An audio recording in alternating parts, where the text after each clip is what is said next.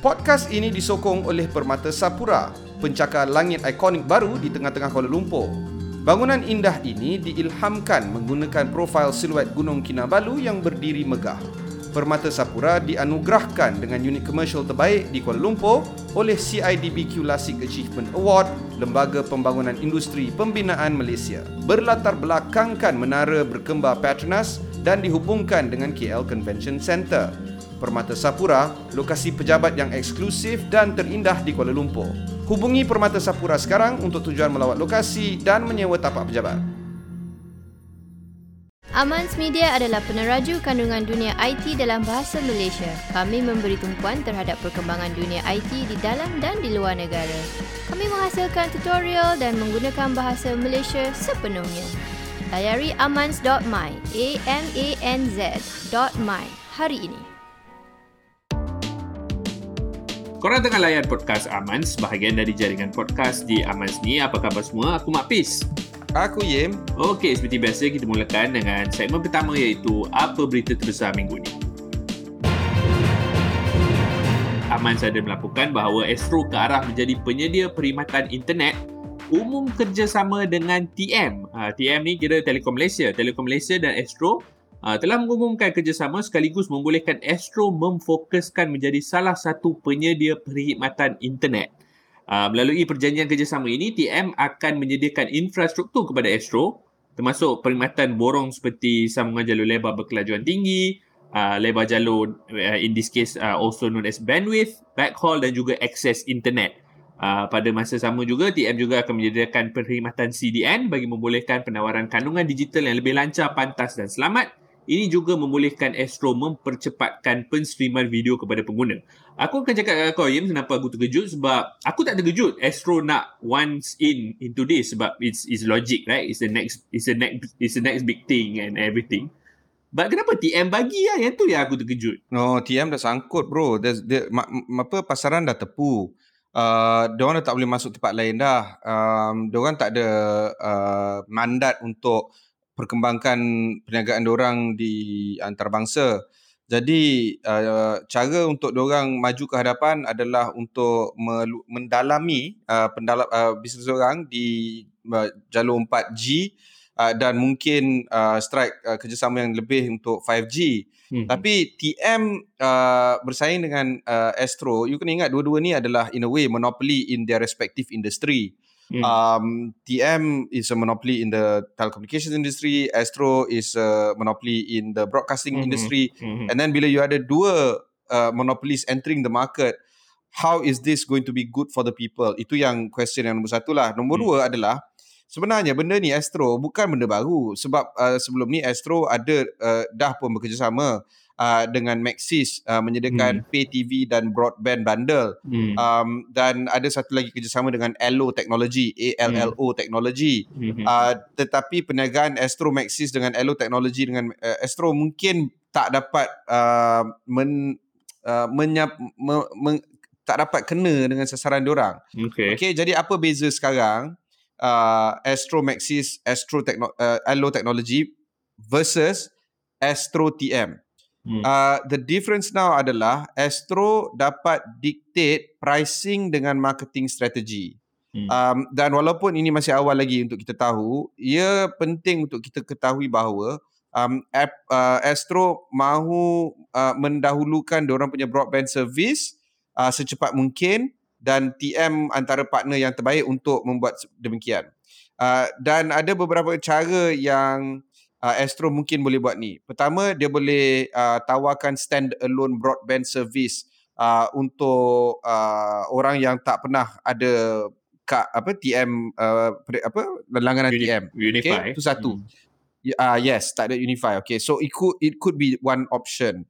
Alright, it could nombor dua, it could bundle dia punya broadband service dengan prepaid satellite TV service Enjoy. So kalau korang tahu uh, perkhidmatan Enjoy daripada Astro, dia adalah prepaid satellite TV service. Mungkin Astro boleh bundle Enjoy ni prepaid ni dengan broadband service yang ditawarkan uh, apa uh, melalui TM. Uh, dan uh, ketiga Astro mungkin juga boleh main pricing game uh, untuk me, ni, orang macam kau dengan aku untuk tarik pay TV customers kita untuk jump ship untuk tidak menggunakan contohnya time uh, uh, time.com ke apa ke untuk kita pergi ke Unify ataupun pergi ke TM. Dia walaupun ada a lot of options here, ini membolehkan Astro untuk membuat satu perniagaan baru yang boleh memberi penekanan khusus terhadap macam mana nak kembangkan bisnes uh, pay TV diorang menggunakan broadband. Kena ingat, Astro bukan broadband company, dia pay TV company. So if it means menjadi sebuah uh, ISP internet service provider ataupun penyedia perkhidmatan internet untuk mengembangkan pay TV bisnes diorang, maka ini adalah langkah yang sangat-sangat bagus untuk Astro. So before I end, aku berbalik kepada soalan kau tadi, TM. TM, there's no lose bro. Dia partner dengan Astro ke, dia partner dengan kau, aku ke apa ke. Mm-hmm. If it means growing their business, so be it. So because there is no downside to this uh, relationship, well, I don't see any reason why they wouldn't want to partner dengan Astro. Mm-hmm. Uh, but yeah, aku aku ada of course ada monitor jugalah macam other other countries and everything and uh, of course Malaysia tak ada lagi model ni. Uh, aku tengok di US misalnya AT&T uh, is a telecommunications company. They also offer this uh, streaming. Uh, is is is that the route ataupun itukah uh, hala tuju Astro? Well, I mean uh, uh, Astro is already known as a giant in Malaysia already are they going to be titan? Are they going to be unbeatable with this particular uh, deal in place? Okay. Uh, perumpamaan yang kau buat tu uh, sangat tepat. Um, tapi aku nak nak bagi satu lagi perumpamaan. Sky TV dekat United Kingdom.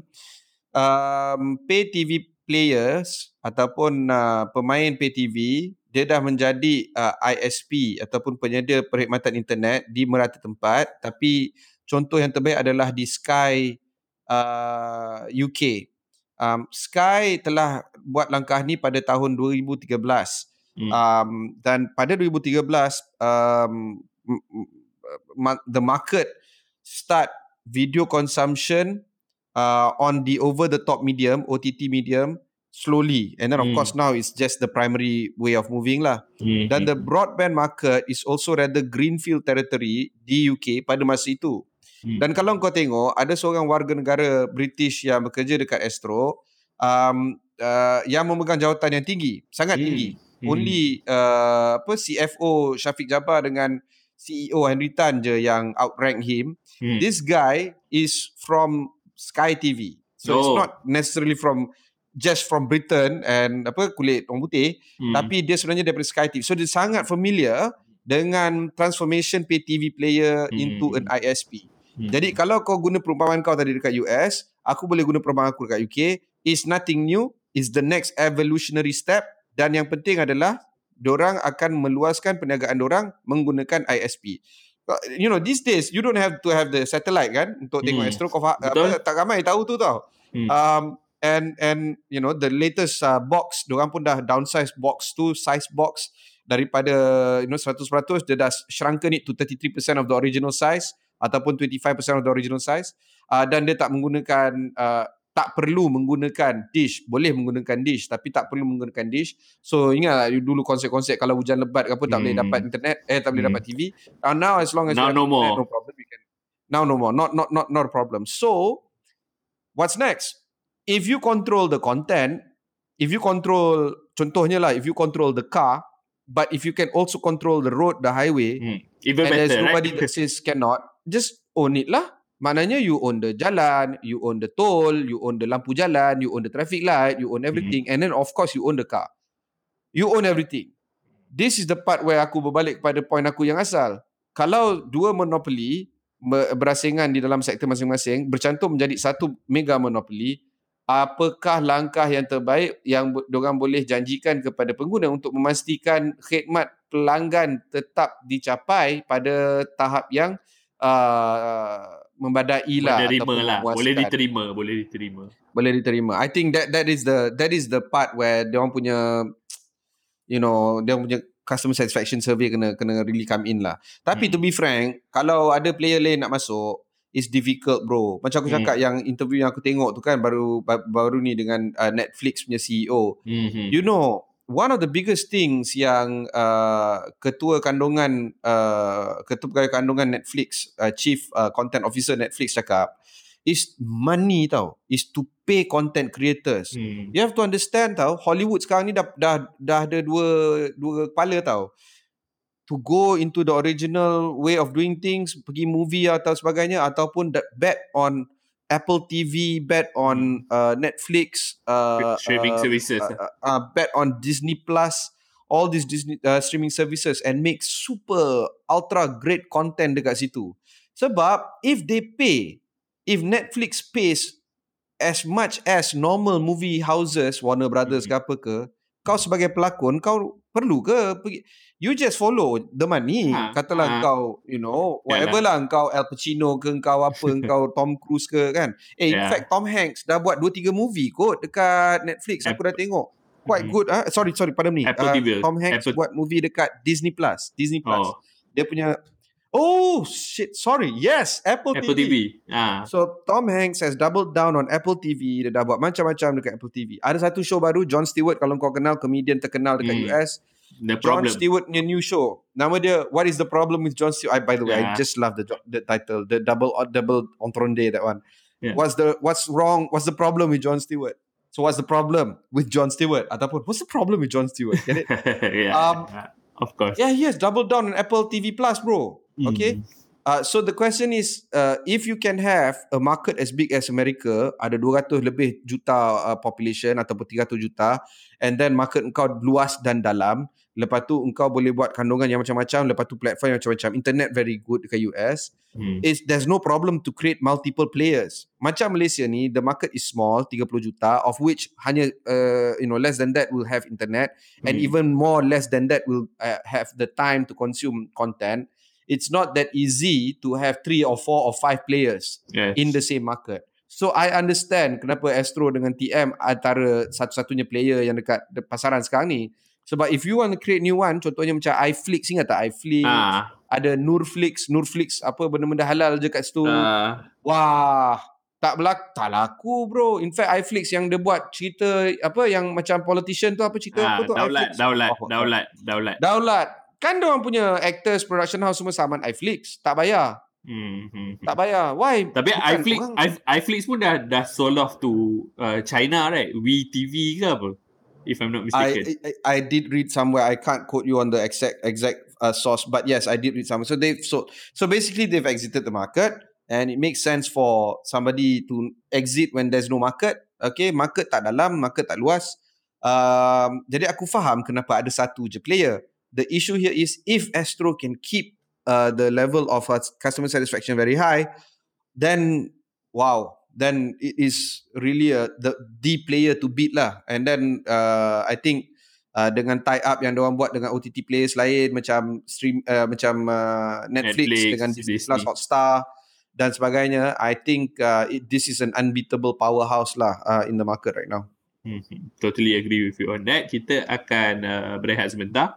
Lepas ni kita sambung dengan apa lagi berita besar minggu ni. Podcast ini disokong oleh Ringgit.com. Ringgit adalah portal media kewangan dalam bahasa Melayu yang memaparkan berita dan isu mengenai industri di Malaysia dan serantau. Portal ini cenderung membahaskan pelbagai topik bermula dari ekonomi ke pasaran ke fintech hinggalah ke startup. Layari ringgit.com, rnggt.com hari ini untuk mendapatkan maklumat terkini dan membahaskan perkara yang penting berkenaan dalam industri kewangan. ringgit.com. Okey, kembali ke podcast Aman bersama aku Mak Fiz dan juga Yim.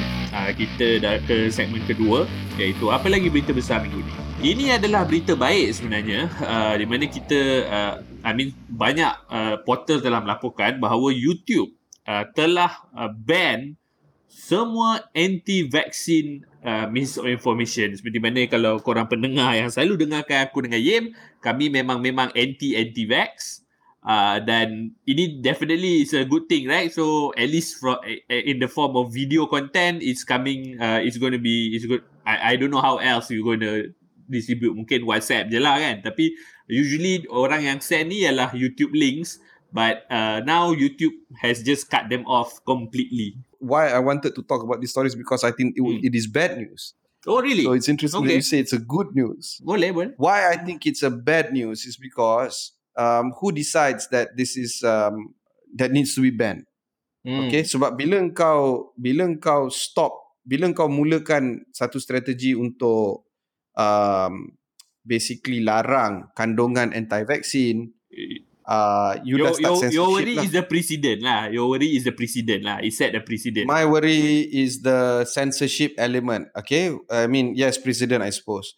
Okay, so uh, siapa yang tentukan kandungan itu adalah kandungan anti-vaksin?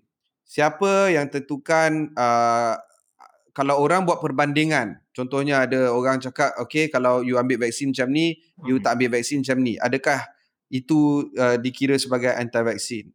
Uh, kalau you- YouTube cakap ada badan yang kawal selia untuk memastikan kandungan anti-vaksin yang jenis macam ni akan dilarang, siapa yang observe that particular um, uh, jawatan kuasa. Alright. Kemudian, okay today uh, YouTube larang semua kandungan anti-vaksin. Besok Hmm. YouTube nak larang apa pula?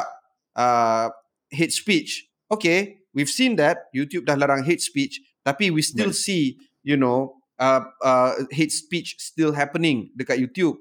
Um, uh, we also see uh, how uh, YouTube masih lagi tak uh, ataupun slow uh, untuk melarang video-video yang memalukan orang lain, yang Hmm. uh, you know katalah ada hate, not just hate crime tapi macam vengeance uh, romantic ex partner vengeance you know that kind of Hmm. thing Faham. um, if if they bring down that particular content is only because dah overwhelming kind of response on the apa nama kritikan terhadap video tu Hmm. um, tapi at the same time up, what is the alternative kan uh, is the Hmm. alternative um, uh, to let kandungan macam ni berleluasa makin ramai orang menjadi misinformed Hmm. um, dan makin ramai orang uh, dapat maklumat yang palsu ter- ter- terutamanya bila uh, you know menggunakan uh, topik-topik macam anti-vaksin ataupun vaksin kan so I Hmm. think Ah. I think the only answer to this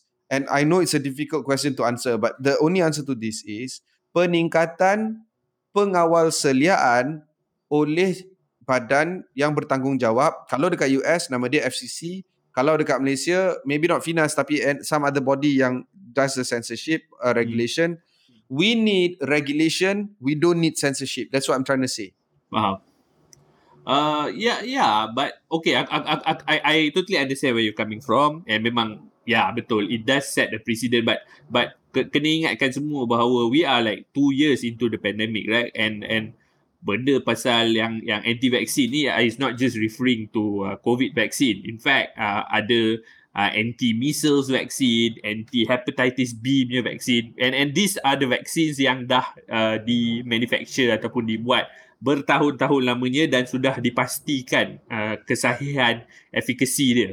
So uh, ya memang uh, merisaukan bahawa betul aku setuju part on on the censorship and, and regulations tapi I think this is the first step.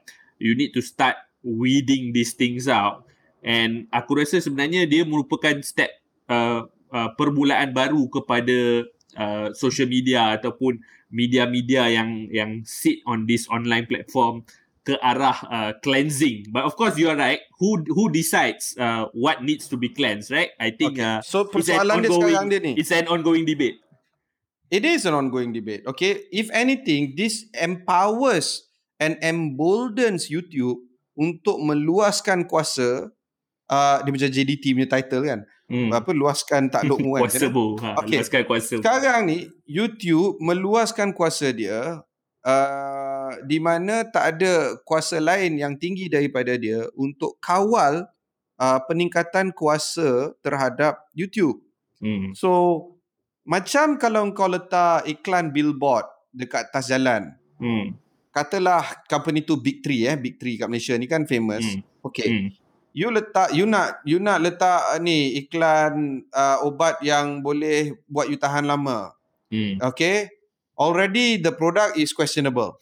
so mungkin produk tu tak dapat melu- tak dapat kelulusan daripada MDA, tak dapat kelulusan daripada NPRA, tapi dia some form of jamu ke apa ke okay Hmm. because dia you boleh tahan lama barang you boleh besar dan sebagainya you know you tak boleh naik you tak boleh put up the thing on the board you know Ya, you tak boleh ya. why because dia dah violate a few regulations bukan big three sebagai syarikat billboard tak nak letak produk you dekat situ tapi big three kena akur terhadap undang-undang yang ada di uh, negara ni me, uh, terhadap um, uh, iklan palsu ataupun iklan yang tak boleh diiktiraf atau tidak disahkan Hmm. iaitu billboard over uh, ni uh, over the line uh, marketing. Hmm. Kalau um, uh, TV, iklan TV pun sama juga, dia ada kawal selia dia. So kalau kau nak letak satu iklan dekat uh, ni Astro Super Sports, letak dekat halftime uh, Premier League punya match, um, kau tak boleh letak sebarangan bro. Hmm. All your products and all your services must be legal at the very least. Okay, must be legal. Okay, kalau dia menyalahi undang-undang atau tak dapat kelulusan atau memerlukan kelulusan dan kelulusan itu belum dapat, whatever it is, bukan Astro yang tak nak letak iklan kau kat situ. Astro of Hmm. course nak, of course dia Hmm. suka duit kan. I mean you're an Hmm. advertiser, they are an adverti- advertiser, you bayar letak lah.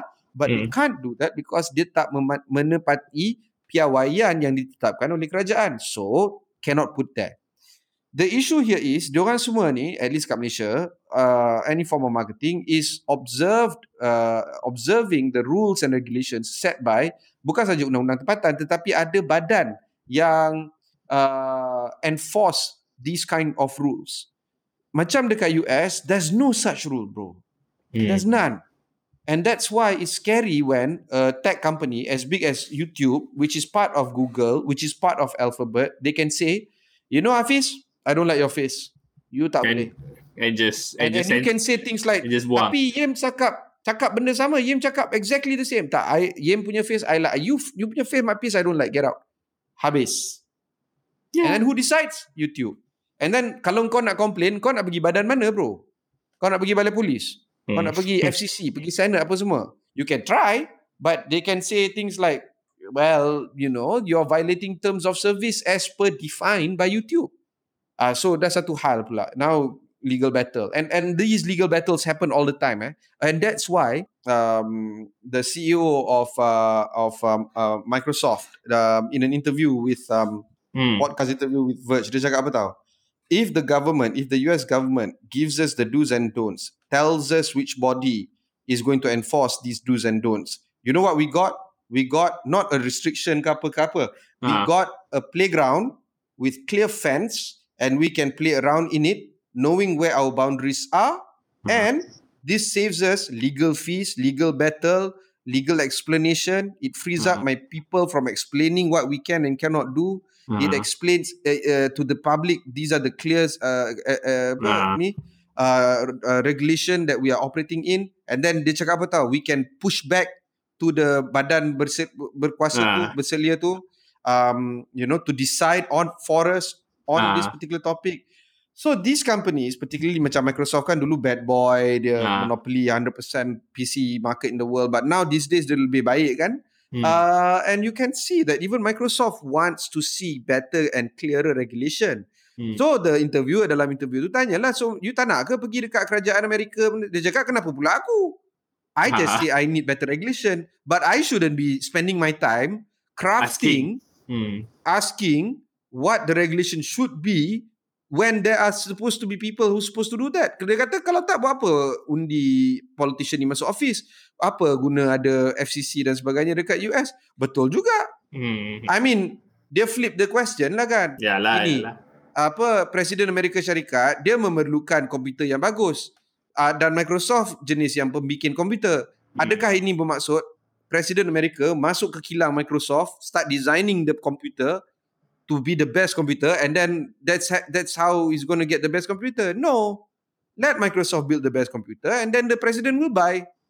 That's how it Mhm. works. Uh, so the politicians are yet again have to be called to action and have to be uh, clear on the regulation and mandate on tech. Hmm. That's that's always how things are lah kan. Uh, dan aku rasa memang betul. Um, persoalan yang yang bagus untuk uh, ditimbulkan Yem, uh, kita rasa kita akan uh, chew on it and think uh, whether it's good or bad. But I think at this point in time, uh, mungkin kita okay lah, kita bersyukur lah less uh, anti-vax content out there. Uh, but uh, the debate continues. Kita berehat sekali lagi. Uh, lepas ni kita akan ke segmen seterusnya iaitu segmen Teman Amans. Zaman sekarang, kita banyak akaun social media. Bila nak kongsi status, kan bagus kalau boleh dapat semuanya serentak? Social.co boleh selaraskan proses ini dengan mudah. Layari social.co. S-O-C-L.co sekarang. Baiklah, kembali ke podcast zaman bersama aku Mafiz dan juga Yip. Uh, seperti biasa, ini merupakan segmen ketiga iaitu segmen Teman Amans. Okey, seperti biasa, uh, uh, pendengar-pendengar di luar sana boleh hantarkan soalan uh, dan emailkan kepada kami as at amans.my. Aku ulang sekali lagi, as at amans.my. Uh, dan seperti biasa, uh, untuk minggu ni kita ada uh, soalan uh, daripada pendengar. Kita dengarkan dahulu. Hai, saya Mira dari KL. Okey, semalam Ahli Senat Amerika Syarikat ni dia dah disoal siasat oleh beberapa pegawai dari Facebook berkaitan dengan kajian Instagram yang menunjukkan Facebook tahu tapi menyembunyikan kesan negatif Instagram terhadap remaja. Lagi-lagi remaja perempuan. Jadi soalan saya di sini adalah, adakah Facebook dia akan ubah cara mereka kendali perniagaan Instagram ataupun mungkin mereka akan kekal beroperasi seperti biasa? Okey, soalan yang sukar sebenarnya kena tanya Mark Zuckerberg. Uh, tapi uh, aku dengan Yem akan cuba sembanglah tentang hal ni. Uh, terima kasih kerana uh, sudi berkongsi soalan dengan kami. Uh, aku rasa they will attempt lah but but it's going to be very uh, small steps, uh, small insignificant steps.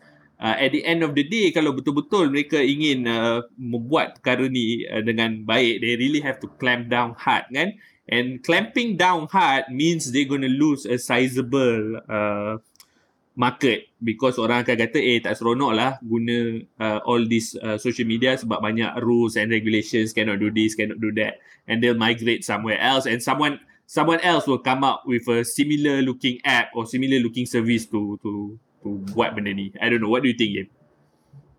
Aku tengok juga yang hearing yang uh, Senate uh, Consumer Protection Subcommittee ni buat. Um, hmm. Tapi aku tak tengok the whole thing. I mean, who can, right? Hmm. I I don't have the time all the time C-SPAN. in the world. C- dekat C-SPAN. To, to, yeah, to go to C-SPAN, spend like goddamn hours tengok macam mana senators grill Facebook. Tapi aku, I have this uh, new app. Maybe you haven't heard of it. It's called TikTok. TikTok shows me 10 seconds of how Highlights. Beberapa senator di Amerika Syarikat ah dia tanya soalan nampak sangat dia tak tahulah bro. Sedih lah bro. Dia memalukan tau. Kadang-kadang po- orang politicians yang, everywhere sama je. Ah, jadi macam the macam the Facebook punya people, no wonder the Facebook people tak takut bila ngadap uh, senators. Dia kena ayam bro. Kena ayam macam tu je. And then like aku tak nak lah cakap because banyak sangat instances tau. Ada banyak sangat contoh lah. Kalau yeah. kau cakap oh contoh, contoh, contoh kan. Ah, yeah. Banyak bro. Just cari senator, Facebook, apa uh, funny. Macam tu lah. Just type, type those kind of keywords dekat TikTok. Banyak lah ni. Okay. Tapi if you take that thing away, you tengok dia punya spirit of the questioning. Spirit hmm. of the, apa nama, of the interrogation eh. Hmm. Senator Richard Blumenthal, chairman uh, subcommittee consumer protection ni uh, dia seorang demokrat daripada Connecticut dia cakap uh, Facebook telah menyembunyi kajian mereka sendiri tentang addiction ya hmm. dan toxic effects of its products. Hmm. Now this is very strong. Imagine kalau benda ni berkenaan dengan tobacco. Bayangkan kalau any tobacco company, ah Philip Morris International ke British American Tobacco ataupun uh, Japan Tobacco International ke whatever lah hmm. yang uh, create brands brands yang memang famous lah Marlboro, Dunhill, uh, hmm. apa nama all this, right? Hmm. Imagine if this big, big tobacco did its own research on addiction and toxic effects of its product and then sembunyikan dia. Which means what? Which means they know their product is toxic. They, they know still, their product is very addictive, and they then they feed it. Okay, and then they will continue to hide it selagi mana press tak laporkan dia. Isn't that, hmm. I should say, scandalous at the very least, illegal hmm. at the most, right? It's irresponsible why, why are we, lah. It's irresponsible. It's I mean irresponsible is the very least. I think the most important thing here is I think it's illegal downright there. Okay. So why is it that we're holding big tobacco, oil company, all this to greater standards than we do technology companies?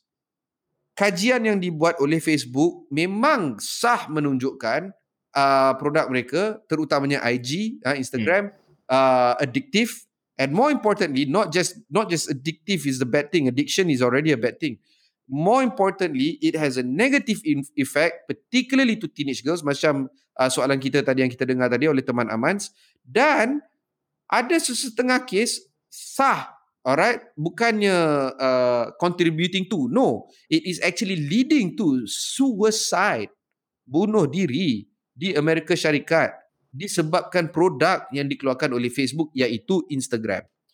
This is wow, so scandalous. Now, okay, I I I wouldn't say I don't want to blame Facebook. I think uh, I think that to some part there is a lot of me wanting to blame Facebook and Instagram and all this. But you know, you can't hate the player eh, macam mana? Nah. Don't play don't hate the player, Don't- hate the don't- game. ya, do, ya, betul. Betul. Don't hate the Ah, player, betul. hate the game. Betul. Okay. Okay, so now siapa tentukan game tu? Game Hmm. ditentukan oleh kerajaan. Dan senator-senator dekat Amerika Syarikat menentukan apa boleh dan apa yang tak boleh dibuat dan dilakukan oleh syarikat-syarikat uh, teknologi di Amerika Hmm. Syarikat. Betul. betul. Kalau kita dah berapa minggu dah kita cover tech uh, story daripada China ni. Berapa minggu Hmm. dah? Banyak kali dia. Ah, banyak. And then the most important thing is apa? That the Chinese government is doing crackdown on uh, companies. Of course, uh, some analysts daripada Amerika Syarikat akan cakap lah, oh the whims and fancies syarikat uh, di China memang uh, under various scrutiny and and it's Hmm. not going to be easy for you to operate in China because ada draconian ke apa ke. Hmm. Um, okay lah. Yes, I guess your points You are have valid. point. Tetapi you have a point. Ah, macam tu. Tapi the Chinese government is always trying to be one step ahead of the tech companies and the Chinese government the moment dia rasa dia dah tak dapat control dah dia clamp and dia step Nah. Now, for better or worse, this is what a government is supposed to do and they are doing it. Can we say the same about syarikat-syarikat dan juga kerajaan Amerika Syarikat? Adakah kerajaan Amerika Syarikat mampu menggunakan kuasa yang dia ada untuk mengekang pertumbuhan syarikat-syarikat teknologi di Amerika Syarikat terutamanya mereka yang dah ada clear evidence, bukti yang jelas yang menyebabkan produk diorang membawa uh, keburukan terhadap masyarakat. Bukan ke, uh, ke masyarakat seluruh dunia, forget about that. That is already happening. Ni keburukan terhadap masyarakat Future. dia sendiri. Their own ni uh, and, and, al- and society. also yang yang muda kan and also it affects the yang yang peringkat yang lebih muda lebih lah daripada yang lebih Ah. tua kan Ah. so, So there's a lot of scrutiny not not only on Facebook. Kalau kau tengok all these New York Times, Face, Financial Times apa semua semua attack Facebook. That's fine. Aku punya fokus sekarang ni adalah on the senators. The senators and the the congressmen and women, the congresspersons dekat sana, they cannot they cannot implement better tighter controls for Facebook because soalan dia pun out, bro. Soalan but they, dia they pun cannot out. out, out maneuver out maneuver Facebook lah they cannot out maneuver because they don't anticipate what's co- they have to be a, uh, a few steps ahead right untuk untuk mereka uh, sedar what's what Facebook is doing or what any of the big tech companies is doing right? Then only you yeah, can I know. give good questions. Uh, uh, uh, apa? Uh, Senator Blumenthal tanya Facebook will you commit to ending Finstar? Okay? And then Facebook punya security chief kena terangkan Finstar ni slang for fake accounts. Uh, so of course uh, you know uh, Facebook akan stop fake accounts but that's not the question that Senator Blumenthal kena tanya ah Senator, why is he concerned about uh, you know Facebook stopping fake accounts? It's about stopping the negative harm Ah. that is created by Instagram. That is that should be the question. hmm. yeah yeah yeah Uh, anyway, Because because you stop fake account today, esok lagi fake account keluar. You stop again. Fantastic. uh, okay. You stop again. What about Tu- you? ah? un- I, I don't un- see. I don't think you're that- big on on Instagram. Uh, aku tengok kau tak ada pula hari-hari. Tapi Ah. kau jenis kau pun tak layan produk macam ni kan. Aku Ah, Twitter Ah, lah aku, mostly. aku Tapi aku aku aku layan tapi aku I'm a viewer. I don't I don't post stuff. Ah tak, Eh, tak. You ah, are aku- nama dia stalker bro, stalker, bukan viewer, stalker. Stalker, stalker is a bit of an unfair assessment. Aku just follow, aku tengok aku punya feed lah. I mean, I follow, I tengok what my friends post. tu. I mean, stalker you follow one profile. Yem, Yem daripada bulan ni ke bulan ni Tak. buat apa? Kau stalker semua orang, kau stalker semua orang, semua orang kau follow, semua orang kau ni. Nanti kau apa? Nanti kau ada restraining order by 100 people against you. Allah, bro. Kau- aku aku aku follow siapa lah je sangat. Hmm. Eh actually kan Edit- there's a lot of things yang there's a lot of good tau sebab uh, baru ni aku aku asyik follow politician, follow some Hmm. people, follow famous people. Lala aku frust tau. Aku frust, aku nak gaduh, lepas tu aku type, lepas tu time aku berak, aku type, lepas tu aku you know aku letak phone dekat atas rak, lepas tu aku cebok basuh tangan apa. Kemudian aku pegang balik phone kan, lepas tu aku tengok balik kan. Stress balik. Stress Tak balik. payahlah benda. Tak, tak, tak. Bukan. Aku belum post lagi bro. Aku baru Ah. type reply kan benda kan. Lepas tu aku macam delete lah. Tak payahlah. Tak kuasa. Bukan dapat duit pun kau tu. Lala. Uh, Jadi every time macam tu. Time makan kan. Aku tengah baca phone kan. Lepas tu aku macam. Eh. Lepas tu aku type. type. Type. Penuh type. Penuh. Tinggal nak tinggal hantar send je. Kemudian aku tengok balik. patah balik. Tak kuasa lagi mampus lah. Dia bodoh apa nak buat. Macam Ah. seolah-olah macam bila aku respon. Dia akan mengubah pendirian dia. You know. Hmm. The same thing applies what? Whatever the person says, I'm not he's not going to change my mind pun, kan? Hmm. Hmm. Aku tak tahu kau pernah dengar tak sta- uh, statement ni uh, never argue with an idiot. Uh, they will bring you yes, and down. then they will bring you They will down. bring you down to that level and beat you with experience. Betul, bro. So, Betul, bro. So, so so, you know what I do? You, you know what I do? Ada Block, there's block wholesome mute. that I actually follow account yang ada gambar lawa, wholesome meme, uh, apa we rate dogs, ada nyanyi comel, Uh, apa lagi? Ada ni, ada satu meme ni dia uh, bukan meme, uh, uh, uh, account Twitter dengan Facebook ni. Sorry, uh, Instagram. Um, dia interior design bro of Ah. building lawa-lawa. You know, hmm. oh, aku Baik layan all this. Baik tengok Sangat lawa bro. Lepas tu kau boleh bukanlah berangan. Kau boleh picture in 10 years time I'm going to be living in that house. Ya. Okay, at Lake Como in Italy. at I will you know like I mean you need to have a target kan so Yalah. macam Shang-Chi cakap Shang-Chi oh Ah. by the way kau dah tengok Shang-Chi Ya, aku dah tengok. Aku dah tengok. kan dia cakap the arrow tu kan if you have nothing to hit then you have nothing you no target then you have nothing to hit Uh, Ah, if so you if you aku- if, if you don't aim at anything, you hit nothing. yes so now I have I am aiming at a lake house in Lake Como in Italy with super fantastic interior design and that will be my house kalau kau nak datang jumpa aku boleh my door is always open for you uh, but 10 years from now lah. Boleh. InsyaAllah. Amin. Amin. Amin. Okey, kita berehat sebentar. Lepas ni kita ke segmen keempat iaitu segmen ramalan atau nuzul.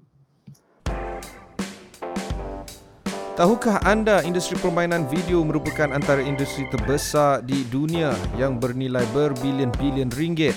Dan saiz industri ini telah kekal gergasi selama beberapa dekad. Pada tahun 2020, pendapatan dari pasaran permainan PC di seluruh dunia dianggarkan bernilai lebih 100 bilion ringgit. Dapatkan berita dan rangkuman dunia permainan video terkini sepenuhnya dalam bahasa Malaysia di axis.com aksiz.com hari ini. Okey, kembali Fokus Saman bersama aku, Mak Fiz dan juga Yin. Uh, seperti biasa, ini merupakan segmen keempat, segmen ramalan atau nuzul. Yin, apa kita nak ramal ni? Adakah kita nak ramal tentang apa YouTube buat lepas ni? YouTube akan continue lah. Sebenarnya YouTube as a platform, I mean, I know I came off strong just now, tapi YouTube as a platform, uh, it is less damaging than Facebook lah. Hmm. So to me, uh, YouTube is more of of them trying to control information by way of limiting misinformation. hmm. Tapi macam aku cakap lah, what today I can I can support. I I kind of like it. hmm. But but where you does know, it You end? don't know what's coming next lah. What's coming next? what, what what's coming next? So aku punya ramalan adalah ni tau. Um, kalau dekat US, uh, dia ada censorship body.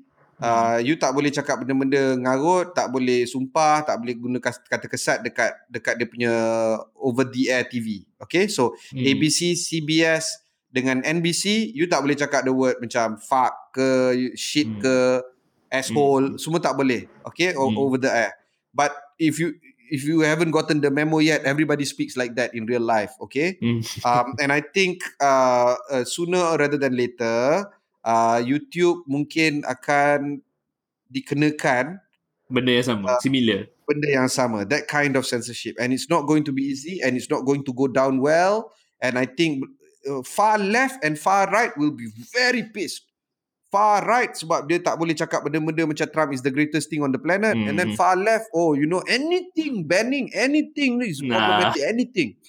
And freedom of speech freedom of thought freedom of expression freedom of this freedom of that. Okay okay. So the far left and far right they can go to hell because they are not representative of the community the masyarakat yang secara amnya the 80% of the masyarakat kalau kau buat distribution apa nama Ha. uh, chart kan ada flow 10% Ah. 10% at the end tip tip okay and then the 80% chunk tu that is the It's in the majority middle. if if the government of the United States want to keep the majority of the Americans happy they should create some sort of censorship board to manage control of information and misinformation for this matter dekat US okay? And then of course you can have all the controls. Um, uh, macam FCC it's uh, uh, uh, nominated by the Democrats and Republicans. Macam FEC SEC all these Hmm. bodies they are voted in by the people by virtue of the politicians. There's no reason why some sort of internet censorship board is not going to be voted by the population. And then while America is trying to figure out how to work this one out aku yakin badan-badan serata dunia termasuk Malaysia akan memikirkan benda sama. So my prediction adalah ramalan aku adalah akan wujud sebuah badan seperti Finas yang akan mengawal mengawal selia um, censorship on the net. I know we have some controls of it dekat Malaysia but I think it will be uh, clearer uh, in the years to come. Maybe not today I- sebab today you know I- COVID dan sebagainya. Aku rasa it will be it will be pushed as best practices board or something like that. Aku rasa lah dia akan jadi macam Ah. best practices like ethical I don't know tapi Ah. akan ada No some no no sort something of like that.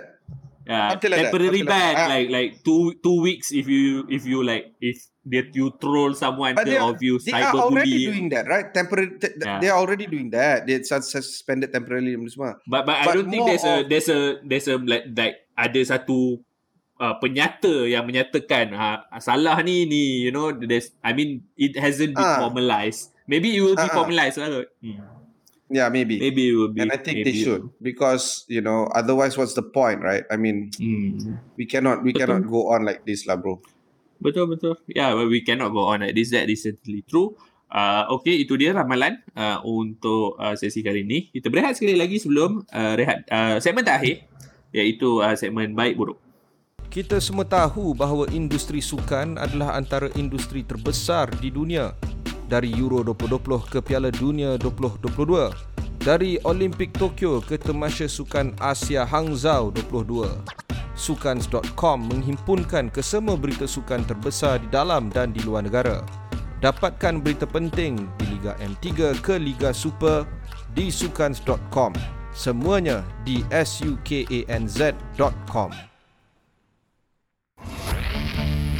Okey, kembali ke podcast Aman bersama aku Hafiz dan juga Yen. Uh, kita berupa, uh, berada di segmen yang kelima iaitu segmen baik bro.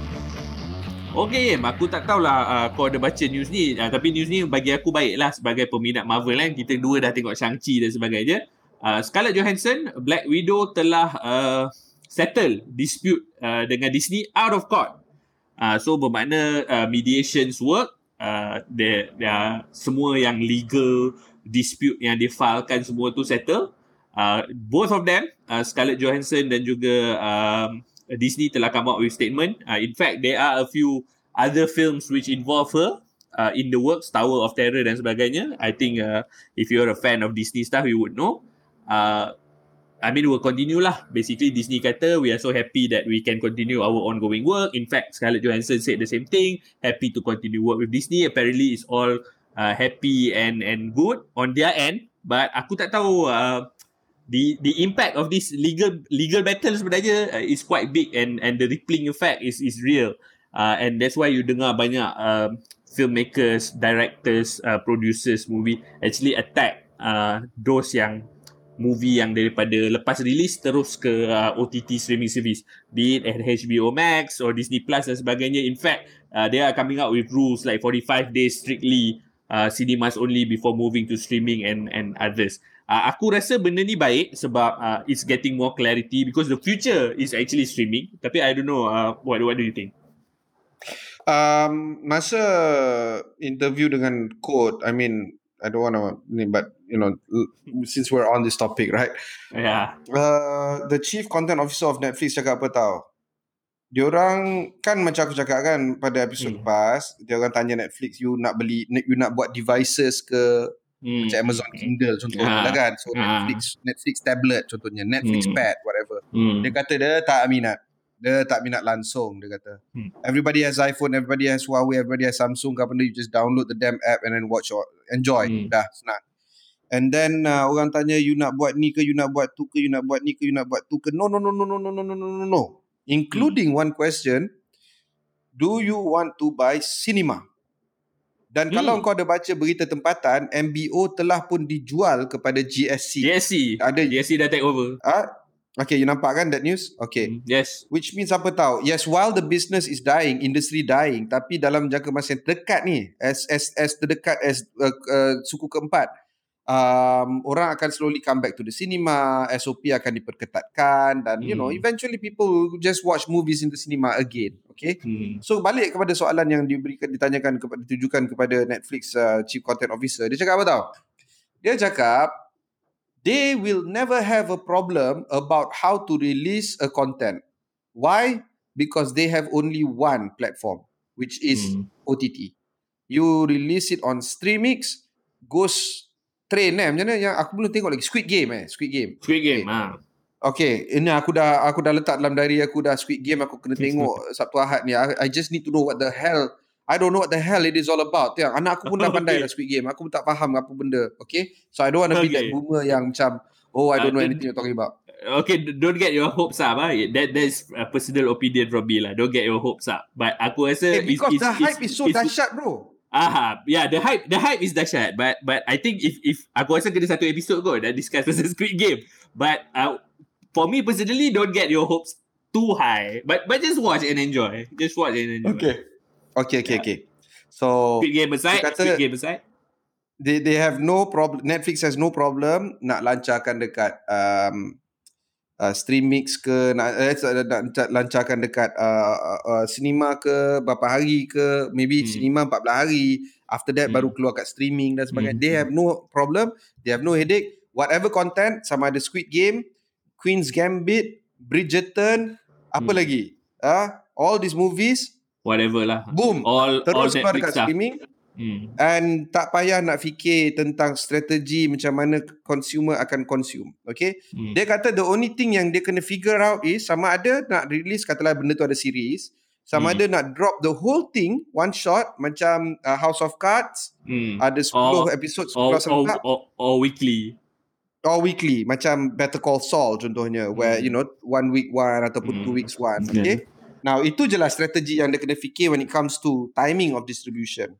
Jadi bila kau cakap macam Scarlett Johansson everybody happy, everybody this, everybody that. Of course lah. Remember we talked about this kan we agreed that Yeah. it's going to be out of court settlement. we did, we did. And bukan dalam segmen ramalan pun. Bukan dalam segmen ramalan pun. Kalau kita ni rajin, kita minta producer kita pull back that tape untuk main balik. Memang kita dah predict benda ni akan jadi out of court settlement. Normal. Uh, Alright. So marah-marah merajuk lepas tu Uh-uh. baling pinggan lepas tu okay it's, lah it's too sebenarnya big to I- fail, right? It's too big to fail. It's too big to fail. Scarlett Johansson and Because- Disney. too because- big to fail. Mm. Ya, dua-dua entity dahsyat and diorang Hmm. dua-dua entity ni it's not just dua personality. Disney versus Scarlett Johansson. It is much much more at stake. It is the Hmm. Black Widow punya apa nama branding. It is the Ah. Marvel Cinematic Universe punya Yes. franchise. Betul. It is a lot of money at stake and then ni ni movie saja tau. You belum Hmm. extend pergi ke toys, Hmm, uh, pergi nah. ke apa I, Merchandise apa semua. uh, they are not toys eh. They are called what? Figurines. Apa? Figurines Figures. eh. Action Ah, figure, fig- action figure. Action Allah. figure. It's a toy, okay? If you play with it, you take it out, you play with it, it's a toy. Okay, anyway. Sorry, I sound like a, a damn boomer pula. Um, but but it's it's the entire thing, value chain, end to end. So Yes, since yes. everything is at stake, the question now remains: How much does Disney want to save by going to court and going to war with Hmm. Scarlett Johansson? Not worth And- it, not worth it. Realize exactly when they realize it's not worth it, and then dia tanya berapa Scarlett Johansson? 50 juta eh? Berapa dia minta? Uh, yeah, dispute dia 50 juta lah. She lost 50 Okay, million. dia minta 50 uh, juta. USD. Katalah uh, uh, uh, ni kata Disney kata ni but the out of court settlement tak sebutkan uh, amount. Tak, tak, tak, tak, tak. It's all uh, So- un- undisclosed. Undisclosed. Undisclosed. So let's say let's Hmm. say Disney kata okay lah I know you wanted 50 million. I know it's not re- uh, apa nama uh, uh, realistic. If I give you 30 million lump sum ini hari boleh. Okay. Settle. Settle bro. Siapa tak nak 30 juta?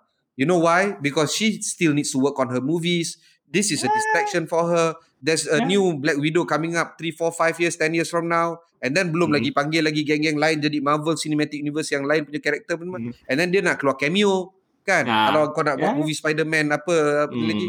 Dia nak keluar cameo. Banyak lagi benda nak buat bro. Kerja tak Betul, sudah. betul, Tak cukup siang bro nak buat benda ni. So because of this, I mean take whatever they they offer and then say thank you. Ada lah. Yeah. Lepas tu let bygones be bygones, old lang and shine and you know cheers to a new year lah. Macam tu lah. Apa Co- lagi nak kata? continue on lah. Um, so, so, so, Ha. itu yang itu yang baik. Uh, yang buruk pula, uh, aku rasa sebenarnya aku tak tahu kalau uh, kita okay from international we go to Malaysia. Aku tak tahu if you've seen uh, this uh, PM punya announcement tentang 100 days report card. Uh, aku honestly a 100 days report card ni is I'm, I'm not I'm not such a fan. Tapi aku nak tergelak pasal 100 days report card ni dan aku kata uh, macam biasa kita cakap buruk dan pelik kan. Uh, ni buruk dan pelik lah. Is if you didn't set your target on day one, how would you know you achieve target on day 100? Contoh You set your target on day On day 99. Yalah betul. That's okay, okay. So ha, yalah. So so you wait until day 100, then you oh, saya telah achieve 5 perkara.